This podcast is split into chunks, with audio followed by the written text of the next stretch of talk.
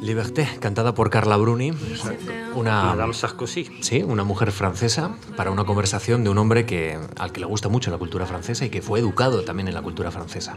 Ciertamente.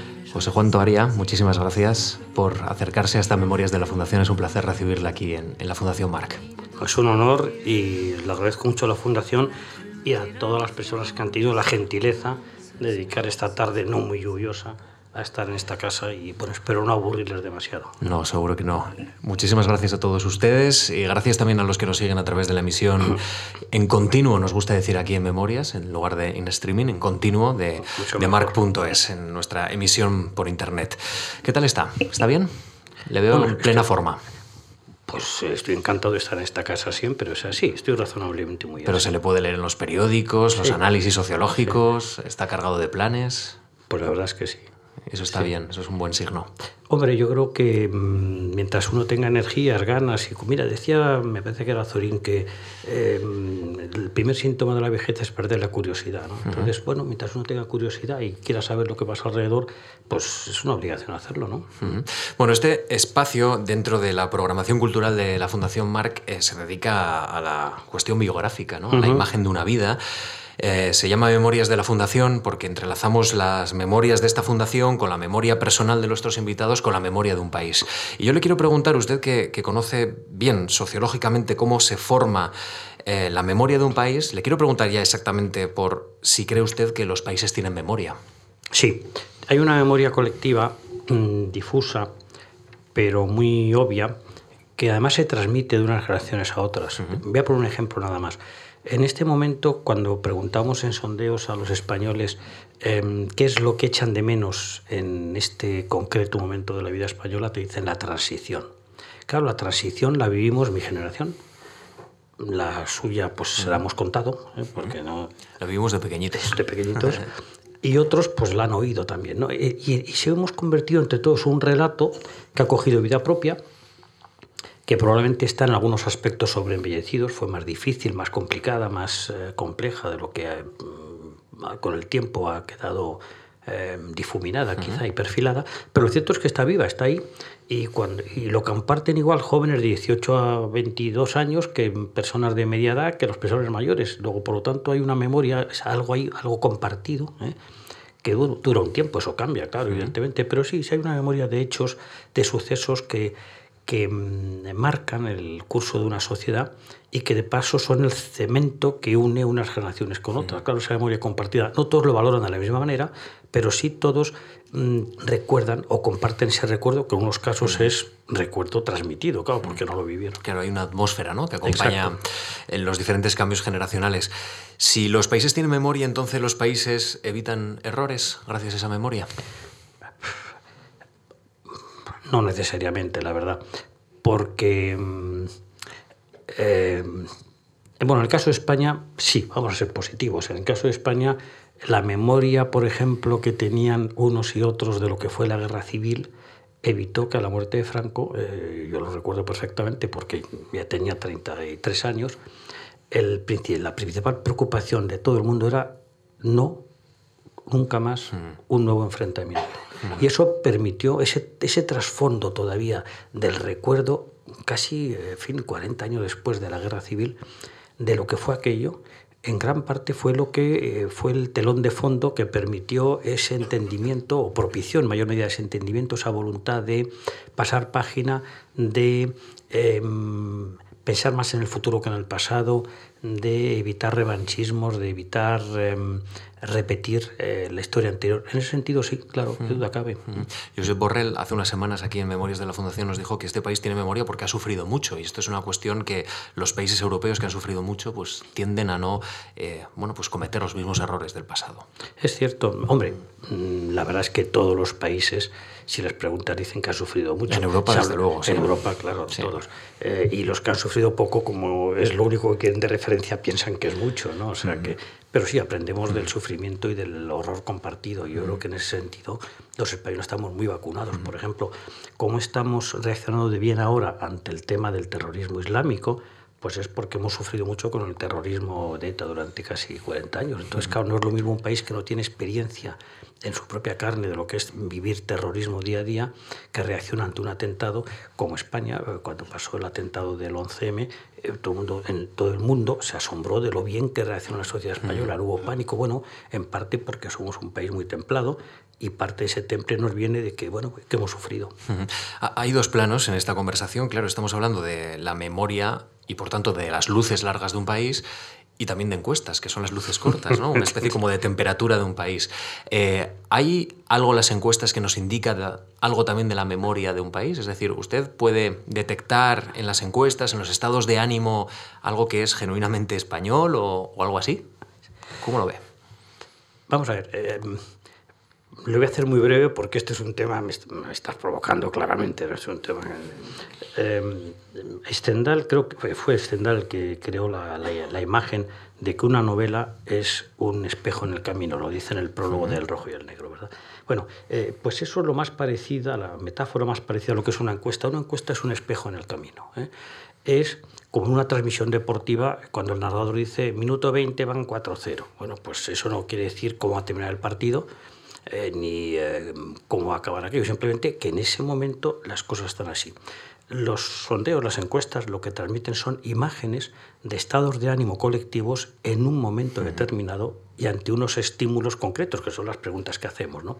Y en ese sentido, las encuestas, aunque por lo general se malinterpretan, no tienen una voluntad de predicción tampoco de reconstrucción del pasado, sino simplemente de reflejo de lo que en ese concreto momento es el estado de ánimo que predomina en eh, la ciudadanía, en las personas entrevistadas, que son representativas del conjunto y por eso hoy podemos hacer las equivalentes al conjunto de la ciudadanía. Entonces, eh, es como una foto fija. Una foto podemos interpretarla hacia atrás diciendo, esta persona que vemos ahora aquí, de niño tuvo que haber sido muy feo, muy mono. ¿eh? Y de mayor probablemente va a ser, pero son interpretaciones. Lo que la foto dice es cómo son. Podemos agruparlas por sexos o podemos agruparlas también por edades, ¿no? Claro. Y podemos encontrar pues, pues ciertas uniones y diferencias. Exacto. Pero es, siempre es una descripción, nunca es un intento de adivinación o de predicción, que es el error que dice, las encuestas se equivocaron, no, las encuestas no es como dice, una foto se equivoca, no, la foto no se equivoca, la foto da, eh, la, imagen la imagen del camino que diría Stendhal en ese concreto momento. Si después las cosas siguen evolucionando y cambian, pues la foto sigue siendo vigente para ese momento. Las encuestas tienen que llevar como los yogures fecha de caducidad. Esto se hizo tal día y refleja el estado de ánimo de tal día los estados de ánimo generalmente son razonablemente estables ¿eh? y no cambian así, salvo en algunos temas muy concretos, pues tienden a variar lentamente, pero pueden variar. ¿eh? Estamos ante uno de los sociólogos más importantes del país que bueno, pues ha ayudado a, crear una ciencia demoscópica alrededor, de, por lo menos de, estas últimas generaciones, de, estas últimas décadas de, democracia. Y yo le quiero preguntar, eh, usted funda Metroscopia, usted desarrolla una serie de análisis que los podemos ver casi mensualmente o bimensualmente en el diario El País, que los reúne bajo un título muy sugerente que le llama Pulso de España. Y a mí eso me gusta mucho, porque el pulso, por una parte, nos puede dar las constantes vitales, pero también nos determina o nos da cierta actitud ¿no? frente al futuro, el pulso, ¿no? de cómo uno bueno, pues, eh, encara los retos. ¿Cómo ve en estos momentos e, ese pulso de nuestro país? ¿Está un poquito bajo? ¿Está un poquito alto? En fin, bueno, ¿tenemos que recomendarle algún tipo de dieta? No, me encanta que le guste lo de Pulso de España. En realidad está inspirado de Francisco Silvela, lo de España sin pulso. Bueno, entonces pensamos que vamos a medir el pulso de España.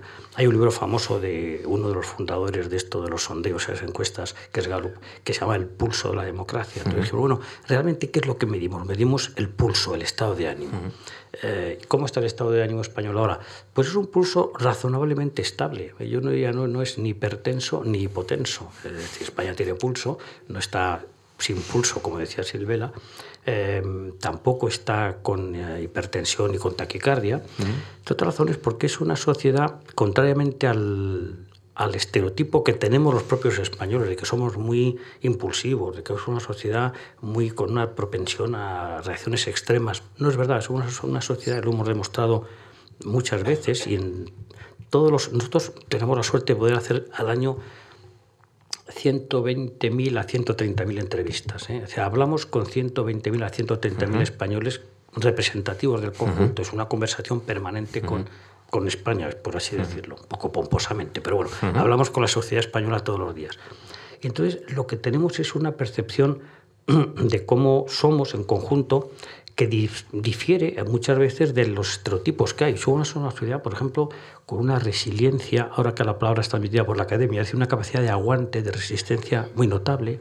Somos una sociedad eh, muy serena que eh, afrontamos los problemas bueno, sin perder los nervios.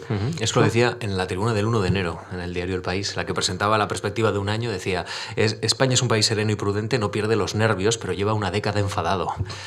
Bueno, menos mal que me repito para, para ser coherente, ¿no? Pues, pues sí, es eso, y está enfadado. Está enfadado pero no ha perdido los nervios. Es decir, ¿cómo ha protestado España de lo que no le gusta en estos últimos años? Pues ha protestado votando a partidos nuevos. No ha, protestado con movimientos eh, extremistas ni movimientos eh, eh, xenófobos, radicales, con altagaradas en las calles.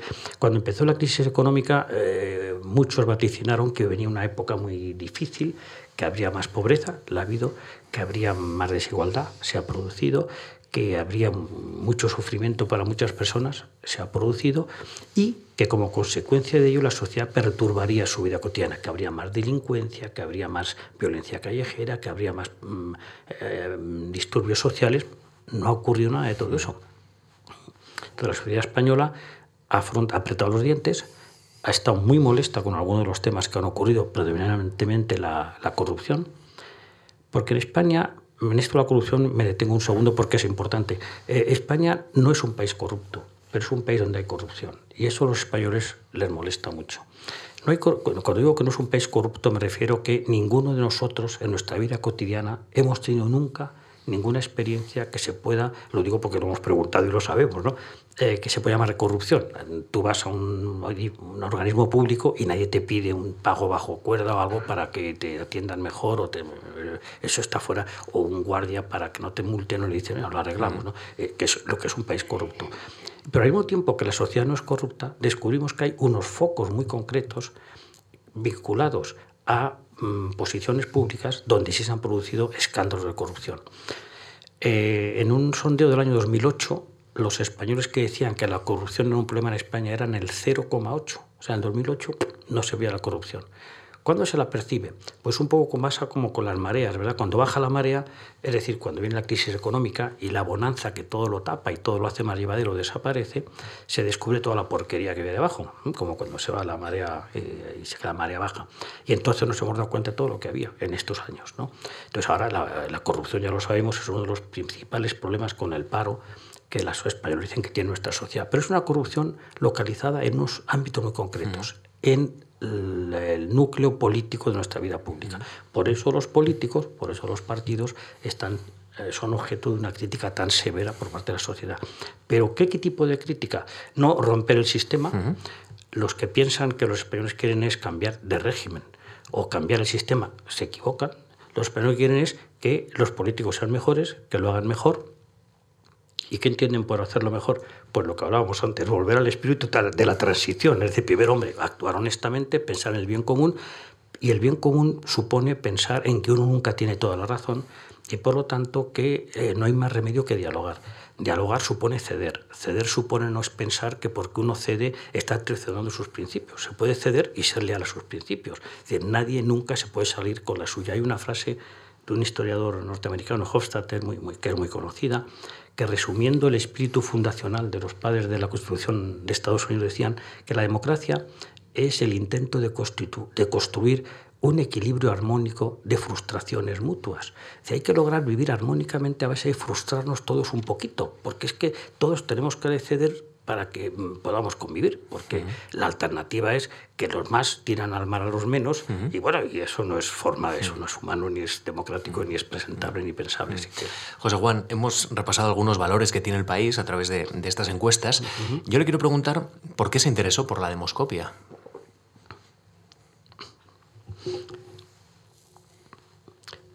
Claro, uno, eh, cuando llega a una cierta edad, o a una edad cierta como es la mía, tiende a reconstruir todo buscándole un sentido, ¿verdad? quizá un poco por azar y quizá porque siempre em, mm, me han preocupado mucho más los hechos reales que mm, em, las ideologías eh, abstractas. Eh, me preocupa mucho más lo concreto. Hay una frase de Ortega que me marcó mucho hace cuando en la reunión de las masas que dice que toda realidad desconocida prepara su venganza. Y es verdad, eh, si desconocemos la realidad, tarde o temprano nos pasa factura. Eh, Albert Camus, cuando le dieron el premio Nobel de, Literatura en el año 57 en Suecia, al día siguiente recibió el premio Nobel, fue a Uppsala y pronunció una conferencia que es mítica, en la que dijo una frase que creo que es bellísima. Dice, mm, la cito de memoria, pero vamos, básicamente, como la, cito tanto, seguro que es casi palabra por palabra, sí. sí. Todos tenemos derechos derecho a nuestros propios eh, sueños y ambiciones, pero eh, la realidad del tiempo que vivimos es nuestra verdadera patria común. Entonces es la realidad del tiempo. Entonces, mm, bueno, probablemente mm, estas dos citas que, que, menciono mucho, porque probablemente me marcaron mucho, pues me, indujeron a, esa visión tan... buscar cómo son las cosas, cómo creemos que son las mm. cosas, eh, tratar de basarme más en datos que comprueben, más que fiarme de las impresiones de cómo son, pues intentar documentarlo, lo más, sabiendo que nunca voy a tener, ni yo ni nadie, una imagen fidedigna al 100%, porque eso no existe, la objetividad, usted como periodista lo sabe, lo que hay es la veracidad, pero la objetividad, eso decía Ferrater Mora en broma, que como somos eh, sujetos somos subjetivos, que si fuéramos objetos seríamos objetivos. Bueno, era una broma, pero bueno. Nace en 1942 en, en Madrid, llevamos casi 15, 20 minutos de conversación y ya ha citado a dos autores franceses, Stendhal y Camille. Eh, he mencionado al principio con la música de Carla Bruni ese tema Liberté, que es una canción clásica francesa, que usted es un enamorado de la cultura francesa porque usted estudió en el Liceo francés. Y me imagino que esto arma la cabeza de algún tipo. ¿no? Yo, yo quiero preguntarle cómo. cómo. ¿Cómo a usted le enseñaron a conocer la lengua francesa y la cultura francesa? Fue un refugio. Mi padre era un eh, hazañista, que hoy en día es el hombre de centro-izquierda, ¿eh? pero bueno, en la España eh, era un perdedor de la guerra. era un funcionario y con un esfuerzo enorme, que yo solo me he dado cuenta después con el tiempo, se esforzó porque los cuatro hijos, yo era el mayor, fuéramos a un ámbito que fuera un poco un, pues un refugio de lo que era la España de los años 40, que hay que haberla vivido para, para saber cómo era, ¿verdad? Entonces eh, lo encontramos en el liceo. El liceo fue un refugio. Yo he sido inmensamente feliz en el liceo francés. Mi segunda patria, siempre lo digo, es, es Francia. Eh, soy francófilo hasta la médula. He citado dos autores, pero vamos, eh, como me, eh, hemos empezado a cagar la Bruni, pero mi cantante es Brassens, vamos a dejarlo claro eso desde el principio. ¿no? Soy tintinólogo, es decir, sobre Tintín desafío a cualquiera que me pregunte. A pesar que es de belga. Sí, pero sí, es cierto. es belga. Casi todos los cómics son belgas, por cierto. ¿no? y y por lo tanto, sí, Francia para mí, para el liceo francés y para mis hermanos y para los que, compañeros míos españoles, porque en aquella época el liceo era básicamente un colegio para los extranjeros que estaban en Madrid y algunos pocos españoles, pues fue un ámbito de libertad, de, de conocer otra, eh, otra forma de vida y, y, el respeto a los demás, eh, esa, esa tríada tan hermosa de libertad, igualdad y fraternidad. Es decir, sí, realmente soy... Eh, eh, pues muy marcadamente afrancesado. Eso, eso, le dejó un pulso, podemos decir, sin duda en, su vida. Sin duda eh, ¿Se acuerda de cuál fue la primera novela en francés que leyó? La primera, primera obra que le causó un impacto, digamos, de joven? Sí, Notre-Dame de Paris de Victor Hugo. Sí. Además me tocó resumirla, un libro así de oro. Me tocó resumirla ante mis compañeros de clase en 20 minutos, imposible, claro. O sea, hice un resumen. Es como eso que dice Woody Allen, que aprendió a leer eh, lectura rápida y que era capaz de leer Guerra y Paz en 10 minutos. Dice, trata de Rusia. Bueno, pues yo bueno, trataba, trataba de la Edad Media aquello. ¿Conserva muchos amigos de la infancia, José Juan? Sí. Y también del colegio, no sé si del sí, porque ha mencionado que, que, claro, yo nací en 1942, que es todo un año. Em, todo un año primero, porque es el año en que nos cambiaron el horario. Vamos a empezar por ahí. ¿eh? Franco decidió en el 42, ahora que no hemos cambiado el horario, por estar alineados con Alemania. Fue también el, horario en que la guerra, el año en que la guerra mundial cambió de signo. de ir perdiendo los aliados empezaron a parecer que iban a ir ganando. En el lado horrible es el año en que empieza la solución final, la barbarie del, exterminio eh, o del, holocausto de la población judía en Alemania.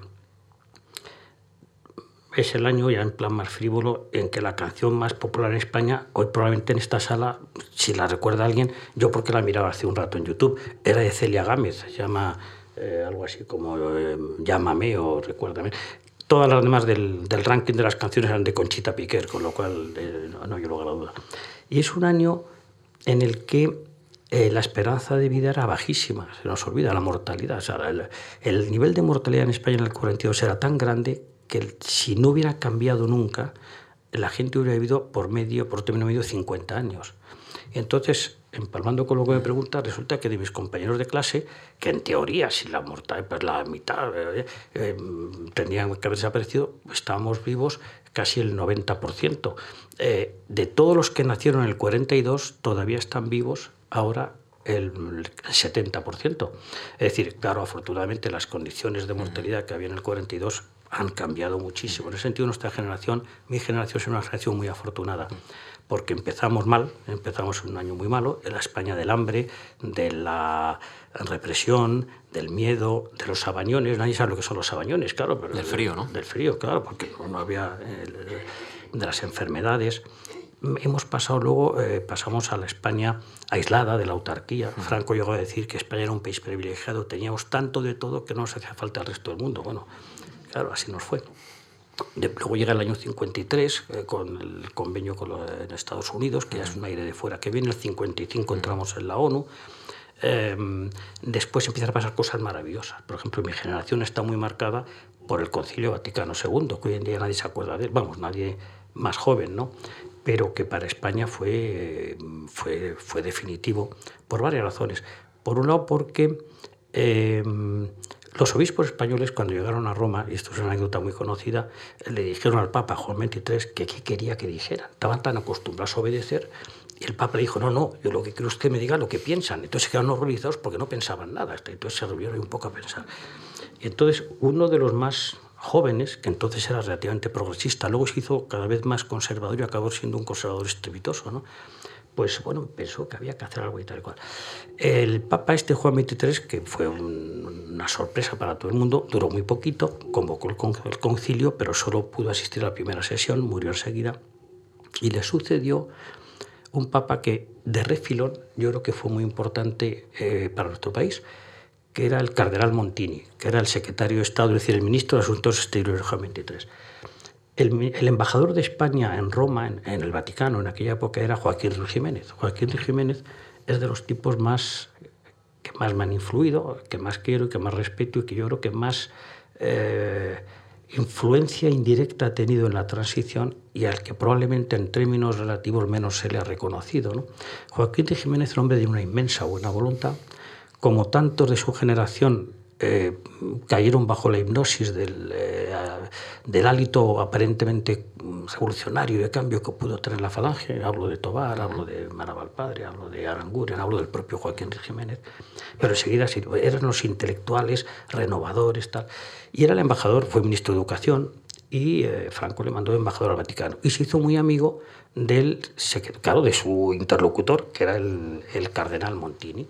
Montini era, además de secretario de Estado, era conciliario, es decir, eh, como diríamos, capellán de la democracia cristiana italiana, de la juventud demócrata cristiana italiana. Entonces, en el contexto europeo, una democracia cristiana progresista, eh, luego fue variando, ¿no? como la chilena. Bien, entonces hicieron muy amigos. Vuelve Joaquín de Jiménez a España, muere Juan XXIII y, oh sorpresa, nombran papa al cardenal Montini entonces nos encontramos con que Luis Jiménez tiene como amigo personal íntimo con el que habla por teléfono al propio Papa.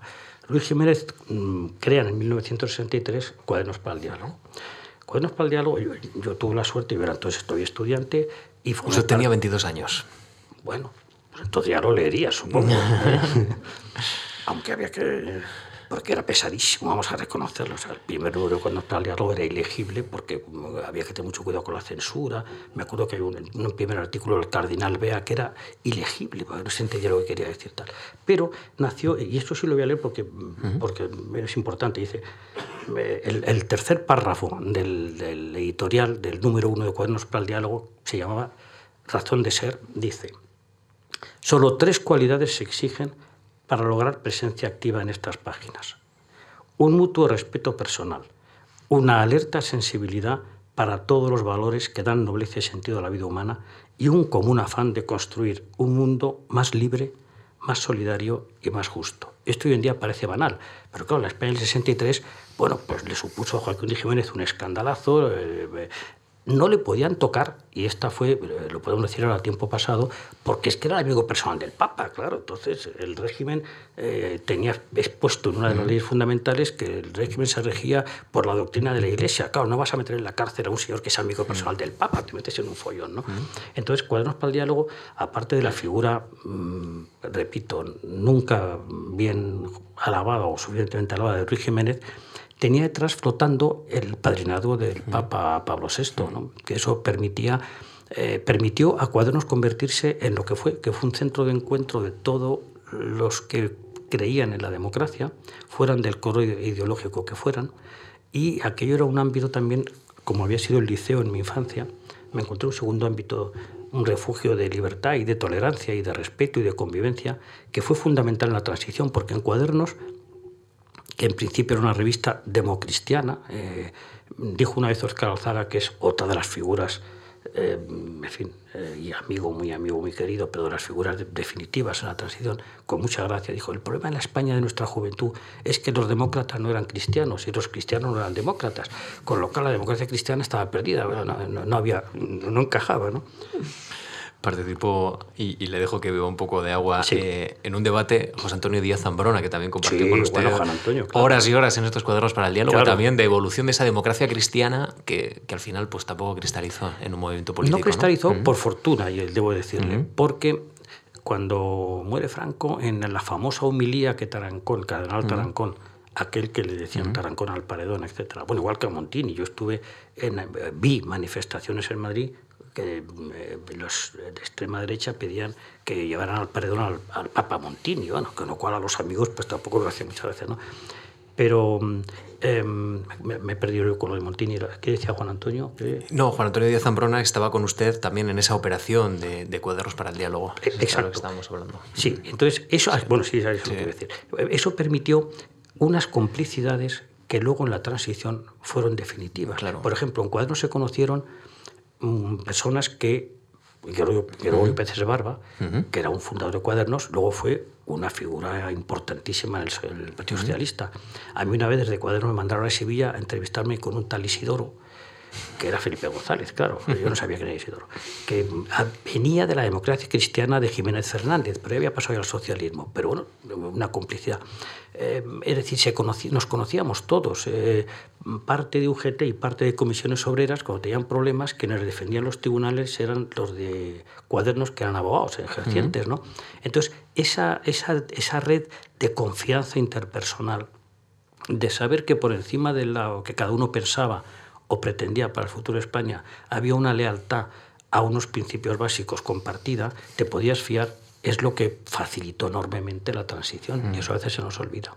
Luego hablaremos del profesor Linz, muy importante en su trayectoria, pero antes, y a cuento de, esta conversación sobre cuadernos para el diálogo, si uno visita el archivo Linz de la transición española que, que reside en esta fundación y que está digitalizado, eh, a través de mark.es uno puede acceder y mm, introduce eh, el criterio Toaria, aparece precisamente una carta que usted firma con, con una gran cantidad de compañeros suyos en el año 1974, cuando probablemente igual Cuadernos para el Diálogo ya había terminado su función, ¿no?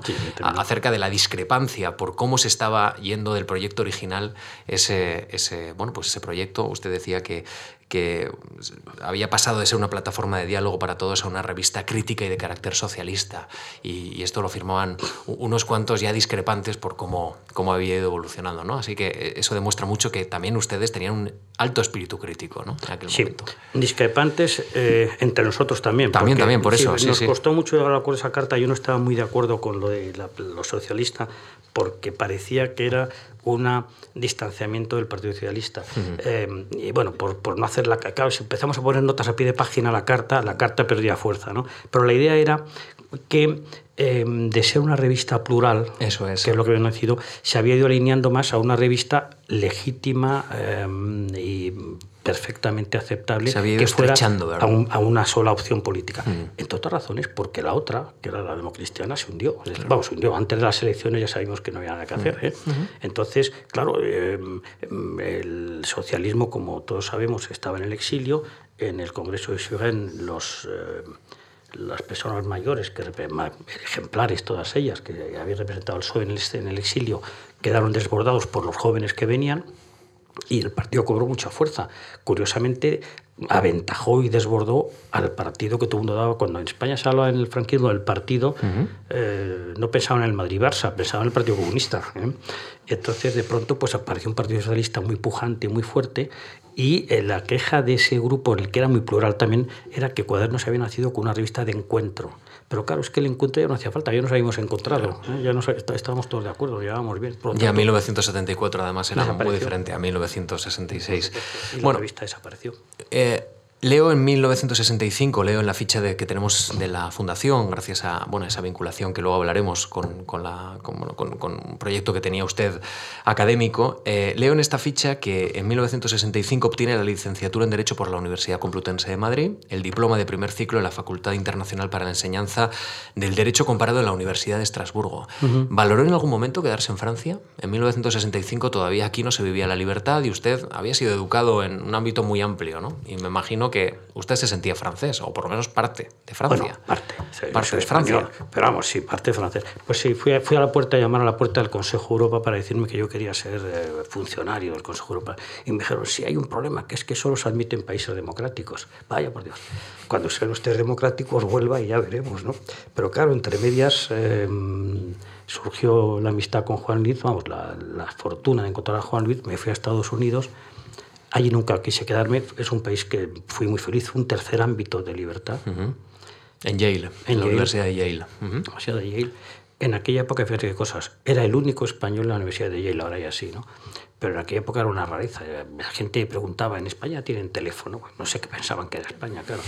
tenía que decir continuamente, I'm Spanish from Spain, porque claro, Spanish era que es latinoamericano, ¿no? Cosa que está bien, pero ahora es que era Spanish from Spain. Ah, Spain. Where is that? Bueno, pues hombre, es un país que está al sur de Francia y tal, ¿no?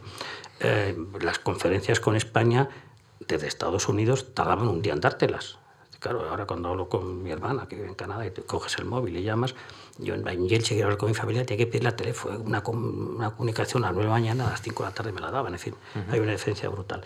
Claro, el choque fue tremendo. Yo llegué ahí además en las elecciones eh, en que fue reelegido Nixon y... Eh, nada más llegar, mi universidad me pidieron si quería ser eh, voluntario en la campaña de McCarthy, McCarthy el bueno, porque todo el mundo se acuerda de Joe McCarthy, que era el paranoico este de las eh, actividades antiamericanas, pero luego había Eugene McCarthy, que a mí me caía muy bien, primero porque era un tipo de centro izquierda y muy presentable, y luego tenía como lema, eh, un, era, era claramente una traducción de un verso de Machado.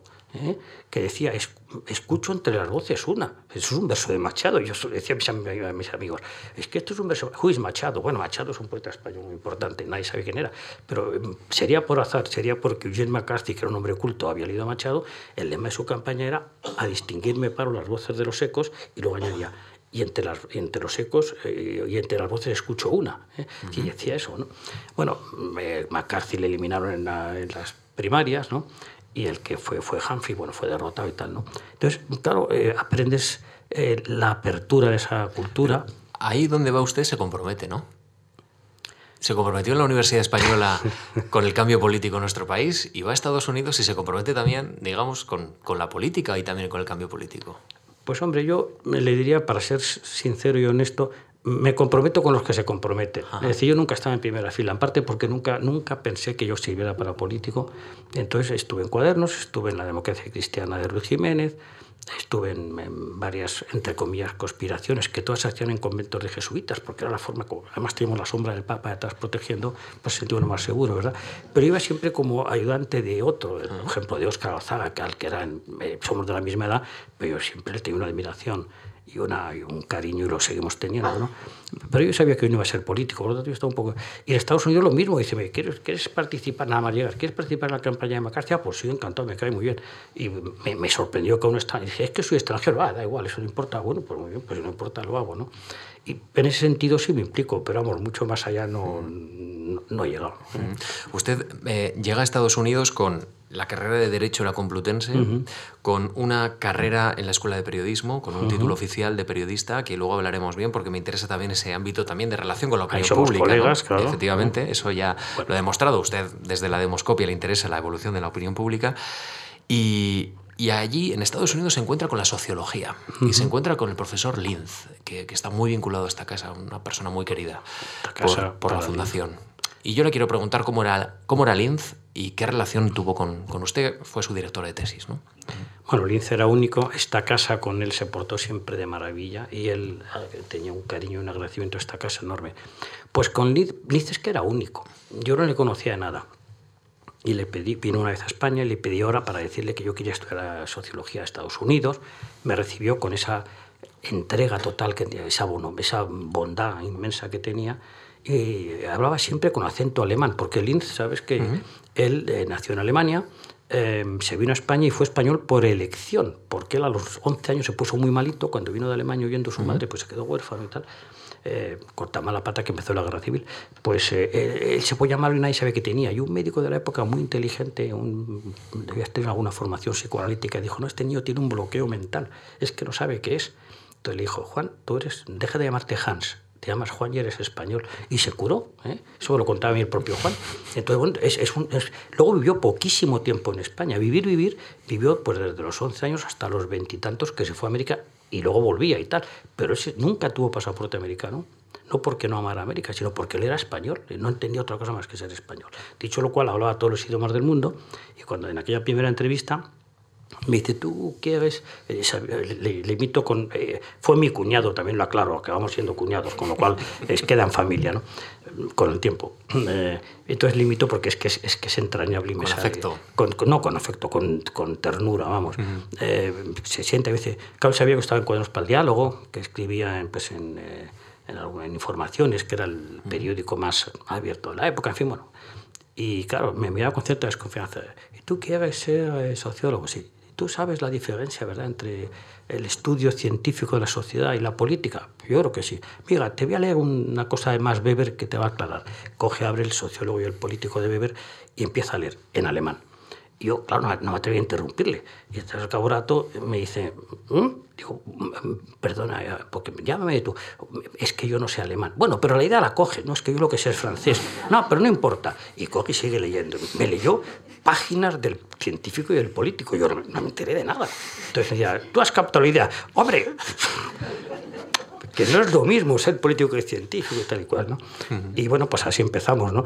Una vez que le aclaré que ni quería ser político ni que sabía alemán, pues ya no, nunca más tuvimos ningún mal, malentendido. Nos llevamos, llevamos, nos llevamos divinamente bien porque con Juan era imposible no llevarse bien. Era la persona más bondadosa, más generosa con su tiempo, más culta y más humilde que he conocido en mi vida, ¿no? Uh -huh. Entonces, con Juan, pues, pues eso, otra figura definitiva en mi vida. Uh -huh. En la mía y la de mucha gente. Uh -huh. Usted pasó mucho tiempo en Estados Unidos, ¿no? Sí, en Fue total... una etapa muy larga. Tres años. Y no tuvo, le voy a preguntar lo mismo que por Francia, la tentación de quedarse en Estados Unidos. No, esa vez no. Eh, es un país que quiero mucho, que admiro mucho, tiene muchas virtudes. He vuelto muchas veces, eh, tengo muchos amigos allí. Pero es que a mí ya me pilló cuando aquí esto estaba ya que ardía, esto ya venía la transición. Y entonces, sí. bueno, es, eh, y además si digo a Juan que me quedo en América, me echa de casa, ¿eh? porque Juan no podía venirse, entonces él, él, era mandar gente a España, a ver si esto ayudamos a que cambiara, ¿no? Uh -huh. Y no, la verdad es que no, tentación, tentación no. Uh -huh. Si hubiera salido mal la transición, a lo mejor no hubiera sido tentación, hubiera sido necesidad de irme, ¿no? Pero, pero no, por fortuna salió todo bien. Claro, el joven Juan José o José Juan, mejor dicho, llega a, aquí a, a Madrid eh, bueno, pues la verdad es que en 1975 tiene usted una plaza de sociología en la Autónoma de Madrid. y es una, digamos, una universidad que usted, bueno, pues ha querido mucho y se ha jubilado hace poquito, digamos que hace una década, ¿no? Sí, ha estado 38 años. Ha estado mucho tiempo. Y acaba de comentar hace un momento que, que, que Linz quería mandar gente, ¿no? ¿Usted se sentía ya preparado para contribuir, digamos, a, a exportar estas o importar a nuestro país estas ideas que había ido estudiando, que ha ido madurando en países con alta o con larga eh, tradición democrática, como había sido, por ejemplo, Francia, como había sido Estados Unidos. ¿Usted creía que tenía una responsabilidad especial en hacerlo y también su generación? Para nada, yo no me sentía preparado para nada. Vamos a decir, tengo, en cuenta, cuando yo vuelvo, bueno, la autónoma, el primer profesor de sociología que tuvo fue Juan Linz. En un sabático que tuvo de Estados Unidos, eh, el Sánchez Agesta, que era el rector, tuvo el acierto de contratarle para que montara el departamento. O sea, yo volví a un departamento que había creado Linz. Luego lo dirigía José Jiménez Blanco, que fue otra persona entrañable y fantástica, que contribuyó mucho al desarrollo de la sociología en España, y ya fue luego el con el que estuve. ¿no? Pero yo cuando llegué aquí yo venía abrumado. Ten en cuenta que ser discípulo de Linz pues es ser, una hormiga, claro, el Linz es que lo sabe todo, ¿eh? entonces, y es de una gentileza infinita. Luego yo aquí, los amigos que tenía, pues habían empezado a moverse en la carrera política y era gente fantástica, bien en el PSOE, bien en, lo que luego sería UCD eh, y alguno en el PC. Entonces, bueno, pues yo, me, me, encontraba encantado de que no me rechazaran, pero yo no tenía nada que, vamos, yo eh, escribía lo que podía, hacía lo que podía, pero no no, para nada me sentía que yo venía a dar ninguna doctrina, eso para nada. Luego además pasa una cosa, que lo que nosotros hacemos por desgracia es caro, es decir, hacer un sondeo, hacer una encuesta mm, es caro, hacer un ensayo así de impresión, si uno tiene el talento, pues puede salir más o menos bien, pero bueno, cuesta el tiempo y el cerebro que uno tenga. Pero mm, describir la realidad sin datos es difícil, entonces eh, yo en la autónoma fue otro reducto de libertad en otro sentido, pero es una época que recuerdo con ambivalencia, porque añorando la Universidad Americana con la cantidad de recursos que tienen, eh, eh, hacer un sondeo, una encuesta, un estudio en la Universidad Española eh, era y sigue siendo complicadísimo, la burocracia y tal. Por eso me prejubilé antes de tiempo y por eso monté Metroscopia y por eso decidí empezar una nueva etapa a unas edades en que uno, pues, en fin, no suele hacerlo, pero bueno, he decidido que lo de la edad es un accidente que no hay que hacerle mucho caso y hay una amiga muy querida que me ayuda mucho con sus consejos a entenderlo así. Y entonces, bueno, pues, pues ahora, claro, eh, yo creo que es una etapa más divertida en el buen sentido de la palabra, porque por fin puedo hacer lo que entonces no podía hacer. Yo en esa etapa aprendí más que enseñé. En, en, esa etapa, usted también, bueno, un poquito posterior, pero en esa universidad funda la Escuela de Periodismo. Sí. ¿Y por qué? Pues porque un día Jesús Polanco, que es otra figura todas las figuras importantes tienen sus perfiles y claro, cada uno habla de la que conoce. Para mí era un tipo entrañable, de una sensatez y de una inteligencia muy especial. Yo, era muy amigo de Juan Luis Cebrián, e, era y soy, vamos, pasa es que ahora nos vemos mucho menos. Pero de la época de información, de la época de cuadernos. Yo conocí a Juan Luis Cebrián en una cita que la cuento porque da igual, pero que tiene mucho de película, más de película que de realidad. Eh, cuando Cuadernos va a salir el primer número, el problema es que ninguno, y ninguno sabíamos nada de periodismo. Y entonces teníamos los artículos, el de aquel del cardenal vea tan pesadísimo y unos cuantos más, así en papel, mecanografiado. ¿Y ahora qué se hace con esto? Vamos a imprenta, dice el metagomento, esto hay que, esto hay que ponerlo en forma, hay que formatearlo. ¿Y eso quién lo hace? Ah, ustedes que así no lo podemos imprimir. Entonces buscamos y nos dijeron que había un chico que era periodista que estaba, como se decía en aquella época, en muy buena línea. Eso quiere decir que era, en fin, eh, de sentimientos abiertos, democráticos, tal, que era redactor jefe de pueblo, que se llamaba Juan Luis Cebrián. Entonces le llamó, le llamó don, don Joaquín Jiménez y nos dijo, sí, sí, yo me presto a haceros la confección del número. Entonces quedamos citados en el Café Viena si fuera una cosa de conspiración tal, que yo iba a llevar debajo del brazo, pues no me acuerdo si era un ejemplar del Quijote, podría ser una cosa más fina, pero un ejemplar del Quijote y, los, y los, el tocho de los artículos.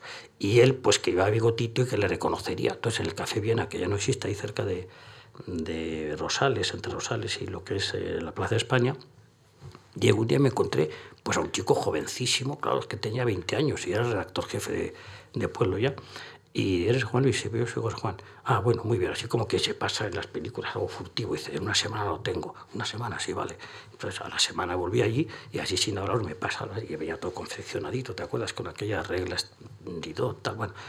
Y así conocí a Juan Luis y nos hicimos muy amigos. Entonces, cuando yo luego me fui a América a estudiar, seguimos en contacto y tal. Bueno, años después, cuando era directoria del país, me hizo un día, Polanco dice que montemos una escuela de periodismo como la del debate, pero, hombre, en otra línea, claro.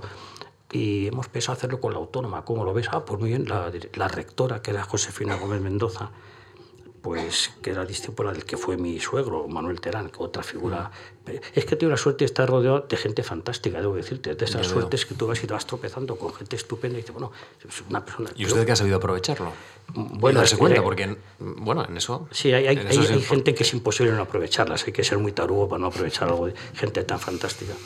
Eh, pues Josefina Güell Mendoza se lo conté dijo, no, es una idea estupenda, por supuesto, lo hacemos tal y cual. Claro, el problema es que tenía que ser un catedrático el que dirigiera aquello, pues me tocó. Entonces fui el primer director de la Escuela de Periodismo del país, en efecto, hasta que el que era director entonces, que era Joaquín Estefanía, dejó de serlo y dije, esta es la mía. Joaquín, tú director de la escuela, a mí hacerme director de la fundación y yo me dedico a otras cosas. Bueno, director de la Escuela de Periodismo, catedrático en la Autónoma, catedrático en la Universidad de Santiago de Compostela, en la de Valladolid. Y en 1984 usted se pone en contacto con esta fundación, ya tenía cierta relación antes, pero, pero así de forma quizá más oficial y para un proyecto más articulado, el 31 de enero del año 85 se le concede una beca pues el respaldo, eh, digámoslo así, a una carrera muy articulada ya para ese momento. Usted ya tenía un claro interés, porque yo, yo, lo puedo leer, por ejemplo, en el expediente y llama la atención la manera en la que usted ya sabe perfectamente lo que quiere y para lo que quiere. Y además utiliza unos términos también interesantes para saber de sus intereses, bueno, pues algunos de ellos que eh, le podría venir bien al país. ¿no? Y, en este ámbito usted propone una estancia de dos meses en el Centro de Estudios Legales Europeos de la Universidad de Exeter, en el Reino Unido, y el título del trabajo, se lo recuerda así, por si acaso, bueno, pues el tiempo ha hecho mella en su memoria, Los sistemas legales de los países de la Europa comunitaria, una aproximación sociológica. Y esto es muy importante porque y este es un elemento que no hemos tocado aquí en esta conversación, a usted le interesa mucho el derecho comparado. Y le interesó en la época de Estrasburgo y casi 20 años después le interesa en este proyecto de la Universidad de Exeter. ¿Por qué le interesa esta comparación de las vivencias entre los países y, de esa aproximación a la experiencia española? Bueno, eso fue otro azar afortunadísimo de tantos como he tenido y que ahora rememorándolos me di cuenta, digo, caramba, que tiene una suerte inmensa, ¿no?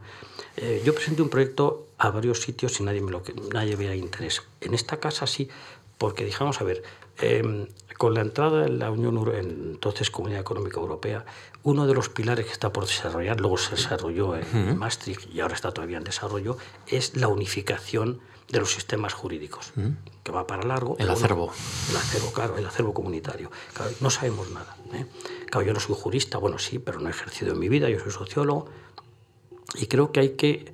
Yo me he dedicado ya a estudiar la como sociólogo la judicatura. Yo era juezólogo, como decían en broma. ¿eh? He hecho varias encuestas sobre cómo los jueces, con una sorpresa. Mi tesis en Yale con Juan Lid fue el juez español. ¿Cómo eran los jueces? ¿Qué pensaban? Descubrimos cosas muy interesantes, que no era una panda de fascistas vestidos de, con eh, la toga negra, que era muy plural ya, era, eh, en fin. Y entonces lo que quería era simplemente buscar un entorno donde pudiera copilar información para intentar lo que luego he podido desarrollar en alguna cosas que he hecho también más tarde, y descubrí que la única universidad, curiosamente, ahora que están en el Brexit, ¿verdad?, que tenía un centro era Exeter. Es una paradoja que una universidad mm, con prestigio, en una ciudad preciosa, por cierto, Exeter, tenía un centro dedicado a eso eh, que no lo encontré ni en Francia, ni en Bélgica, ni en alguno de los países fundadores. La Fundación Marc generosa, me, yo pedí un mes, me dieron dos, con lo cual pues aproveché para escribir eh, todo eso y aprendí muchísimo. Usted dice que no existe una exposición a la vez sintética y global sobre estos aspectos Exacto. y que era muy necesario hacerlo, ya que estábamos a punto de entrar en la Unión Europea y, había que crear un espíritu europeo en España, ¿no? Y cierta sistematización de, bueno, pues del funcionamiento de los sistemas legales. Claro, es que no éramos... Mi generación, el meta era Europa. ¿Eh? ¿Por qué? Porque teníamos que todo lo bueno eh, estaba allí y era la gran ilusión. Pero nos damos cuenta que eso implicaba en esa Europa que estaba en construcción una serie de cosas. Por ejemplo, ahora ya lo hemos asumido, que íbamos hacia una cesión de soberanía importantísima. Es decir, que los estados, por eso ahora hablar de independentismo es un poquito ingenuo, porque es que nadie es muy independiente, hemos cedido mucha soberanía, ¿verdad? En segundo lugar, que íbamos a ir a ya la, libre circulación de mercancías estaba en marcha, íbamos hacia una creciente unificación del derecho. Parte, del, parte de lo que hay detrás del Brexit es que han tenido que asumir leyes europeas que mm, han rechinado a ciertos sectores de la sociedad británica, ¿no? que las sentencias de los tribunales europeos iban a acabar teniendo, como ha ocurrido y como ocurre, validez automática en cada país. Y si la legislación o la jurisprudencia del país va en sentido contrario, automáticamente quedan derogadas. Fíjese lo que significa eso. Bueno, lo hemos visto ahora con las cláusulas suelo. Es decir, si el Tribunal Europeo dice esto, automáticamente el Tribunal Supremo Español lo aplica y la ley española se aplica así. Bueno, pero eso no, se tenía esa conciencia porque nos habíamos quedado en la fase un poco romántica y viendo eh, el, el anhelo de estar en Europa. ¿eh? Pero no nos damos cuenta que eso implicaba convertirnos en ciudadanos europeos, por lo tanto, en ir quedando, que por cierto, los últimos sondeos, el último que hemos hecho, demuestra que los españoles siguen creyendo en que debe haber un gobierno único europeo, que debe haber un ejército único europeo, a pesar de todo lo que ha pasado en la crisis esta económica, que España, donde él tiene que estar, es en la Europa unida, en el núcleo duro europeo. Eh, el, fervor europeísta es un poquito más tenue que hace 12 años, faltaría más con todo lo que ha pasado, pero sigue siendo claramente dominante. Pero toda esta letra pequeña de lo que conlleva, pues no se conocían, y sobre todo esta. Los juristas sí lo sabían, claro, porque tenemos magníficos juristas, pero me interesaba ese enfoque más sociológico de cómo lo, lo, veríamos y bueno, y gracias a esta casa lo pude hacer. Sí, intentaba prolongar y cerrar, nos decía, una línea de investigación abierta hace 10 años con cambio social y vida jurídica en España en 1900, 1970. La, digamos, esta beca... Eh, ayudaba a la madurez, ¿no? Porque hay otro tipo de becas que nuestros escuchantes a lo largo de, los lunes de, esta temporada y las anteriores han ido viendo cómo pues, había becas que se ayudaba pues, igual a jóvenes hmm. Para su primer impulso. En este caso se, digamos, se ayudaba a, una, a prolongar ¿no? digamos, una, una madurez. ahora, me, parece que era muy joven, pero entonces es verdad, ya no era tan joven. Sí, es bueno, ya, todo relativo. Usted sabe de, encuestas y ya sabe qué fronteras son o tienen los jóvenes. Sí, claramente ya no era un joven. Estamos repasando esta vida en perspectiva, ya terminando prácticamente, y haciendo memoria, he encontrado un dato que, me ha llamado la atención. Usted tiene una dimensión internacional, no solo académica, sino también como asesor. Usted ha asesorado a, gobiernos, ha asesorado también a organismos internacionales. En materia electoral, por ejemplo, leo Argentina, El Salvador, México, Guatemala. En materia judicial, muy, muy ligado también a su experiencia, como se acaba de decir, ha asesorado a países como Perú, Tailandia, Filipinas, Camboya y Rusia ha ido contándoles que Montesquieu vive y que, y, que es necesario que siga viviendo o no. Bueno, la medida de lo posible sí, claro, eh, pero sobre todo era en estos proyectos de, básicamente vinculados a la ONU o a organismos de la ONU, era contribuir o a procesos de pacificación, caso de El Salvador, que es donde más tiempo estuve. Yo, yo, eh, yo, llegué a El Salvador cuando estaban todavía eh, las negociaciones de paz y estuve en la primera elección y mi, mi trabajo fue hacer eh, una supervisión de que el recuento electoral era correcto. ¿eh? En el caso de la, Unión de la ex Unión Soviética de Rusia, que por cierto, si no es por José Manuel Basat, que es ahora, que también es que tiene relación con esta casa, que también ahora está en el Banco Mundial y que hablaba ruso perfectamente. Yo todavía estoy en el metro de Moscú perdido, porque el metro de Moscú, si alguno de ustedes va, no vaya con alguien que no sepa hablar ruso, porque nadie habla nada más que ruso y es, es, es maravilloso, pero te puedes pasar. Es bonito, pero complicado. No, no complicado. Yo no estoy allí por gracias a José Manuel Basat, si no estaría perdido allí. ¿no? Eh, allí vamos a ayudar a crear eh, una justicia democrática Claro, el problema es que una justicia democrática no se construye así. Mire usted, esto es un kit, está la costilla, aquí está. Es que requiere muchas más cosas, ¿verdad? Una sociedad democrática em, requiere una serie de controles sobre los que pueden presionar a los jueces. En fin, fue una experiencia fantástica en la que una vez más aprendes que, que las cosas eh, de la teoría a la práctica eh, hay, hay, mucha distancia. Y en el caso pues, de Filipinas, pues lo mismo, era ayudar a una serie de países donde, por ejemplo, en uno de ellos que no voy a mencionar, me contaba el, la contraparte, que es que en su país la justicia funcionaba muy bien porque el tema era eh, quién pagaba más al juez. Y casi no había problema. Pero lo decía, no lo decía en plan cínico, lo decía como una práctica habitual. Y yo le decía, bueno, pues eso no es lo que se entiende por una justicia independiente. Tal, ¿no? en, fin. Entonces, en cualquier sitio aprendes cosas. Estos son cosas anecdóticas menores, pero lo cierto es que son experiencias que enriquecen mucho, sin duda. Usted mm, ha sido distinguido por el Estado francés. Eh, mm, bueno, pues hace unos cuantos años se le entregó una, una, una distinción de honor en, en la embajada y, y, leo unas líneas que escribió el embajador en, en el acto de entrega de, de esta distinción Dijo de usted que el Estado francés honraba ese día la humildad, la rectitud y la virtud. Yo le quiero preguntar si usted se ve o se siente reconocido en estos tres atributos. Bueno, no debo decir que el embajador era amigo ¿eh? y por lo tanto estaba sobre, vamos, súper sesgado. Yo me puse colorado y dije, hombre, mm, es que si, si lee el resto del discurso parece que yo había hecho, vamos, mm, yo solo la transición, ¿verdad? Hay un, hay un libro inglés muy divertido de Mike Spilligan que dice Hitler, mi parte en su caída, ¿no? Pues el discurso del, de este querido embajador parece que se tomaría su parte en la caída del franquismo. Hombre, no, no fue para tanto, ¿no? Pero sí, fue un tipo muy cariñoso, muy entrañable y me encantaría reconocerme en esas frases, pero... ¿Qué, qué valor, digamos, usted ha perseguido en su, en su vida? No sé si puede ser pues la... Eh, pues rectitud puede ser, hemos dicho también la humildad. Yo creo que eso ha quedado claro aquí en esta conversación, pero, pero no sé si, si usted ahora viendo en perspectiva su vida puede destacar una, uno o dos. Mire, lo de la humildad, le voy a decir una cosa. Eh, atribuyen a, se lo atribuye, no está claro que lo dijera Churchill, que hablando de Aldi, dice, es un hombre modesto, pero con muchos motivos para serlo. ¿no? Entonces yo creo que si soy modesto es porque, si lo soy, que no lo sé, pues es que yo creo que tengo motivos para serlo. No, yo diría que el optimismo, yo creo que soy una persona optimista. Eso le iba a preguntar si es optimista. Sí, sí, claramente optimista. Uh -huh. sí, sí. Dicen que un optimista, que un pesimista es un optimista informado, yo creo que no es mentira, que un pesimista es un señor que se empeña a ver las cosas negras y como creo que lo mejor siempre está por llegar, pues soy optimista, lo he sido siempre. Es optimista porque está informado, probablemente. ¿no? A pesar de estar informado. ¿En qué proyecto está? Dígame, algún proyecto que tenga en marcha. En este momento, pues estamos haciendo en Etoscopia el famoso uh -huh. Pulso de España. Estamos intentando hacer un retrato de la cultura cívica española, es decir, de los valores básicos que permiten que esta sociedad sea tan, uh, esté tan, tan vertebrada socialmente por encima de, los, de, la, de la desafección con respecto a la estructura política eh, y por qué el, el, la capacidad de convivencia se mantiene tan fuerte. ¿no? Los españoles eh, siguen pensando que el mejor sistema posible es la democracia.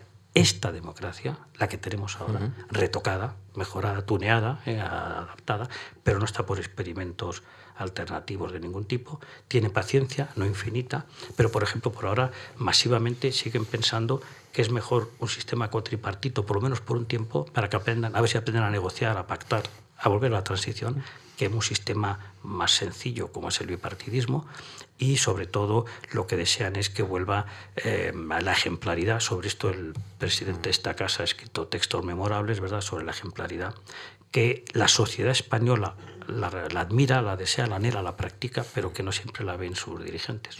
Pues yo me quedo con eso de optimista, porque no se lleva mucho en estos tiempos. Está, está, mal visto, sí, porque sí. piensas que es un poco tontorrón, ¿verdad? Pero... Sí, un poco naif, ¿no? Sí. Y, y, sin embargo, yo creo que sí que hay elementos para el optimismo, por lo menos sí. hay que creerlo, si no, sí, yo, yo, ¿cómo yo, lo vamos a conseguir? Si da igual ser optimista, pues, pues escojamos lo mejor, ¿no? Es como la y vives un poco mejor, ¿verdad? Sin duda, porque bueno, si no... Es como la apuesta de Pascal. Si pudiendo apostar por. ¿Te acuerdas que decía? Uh -huh.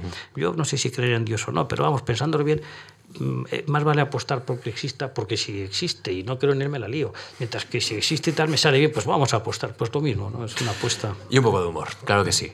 José Juan, ha sido un placer conocerle, no. charlar con usted aquí en esta, en esta mesa ovalada de la Fundación Juan Marc en la que recibimos cada lunes a interesantes vidas y la verdad es que hemos conocido la suya y hemos también entrelazado yo creo que bastante bien la experiencia de un país y la experiencia personal que de eso se trata, ¿no? De aquí en la Fundación. Pues muchísimas gracias. Más que conocerme, lo que ha hecho es ayudarme a conocerme a mí, porque es una información que yo no tenía, pero muchísimas gracias por... Permítanme, por favor, decirles que el lunes que viene estamos cerrando temporada aquí en Memorias de la Fundación con un experto en arte y en estética, el filósofo José Jiménez, y esta semana les recomiendo que no se pierdan a, en la Fundación a, a, Chopin, a la evolución de la arquitectura en España, y el, y el viernes hay una conversación de, de San José, de nuestro querido amigo San José, con el pintor Hernán Cortés. Gracias a todos, de verdad. Muchas gracias. Every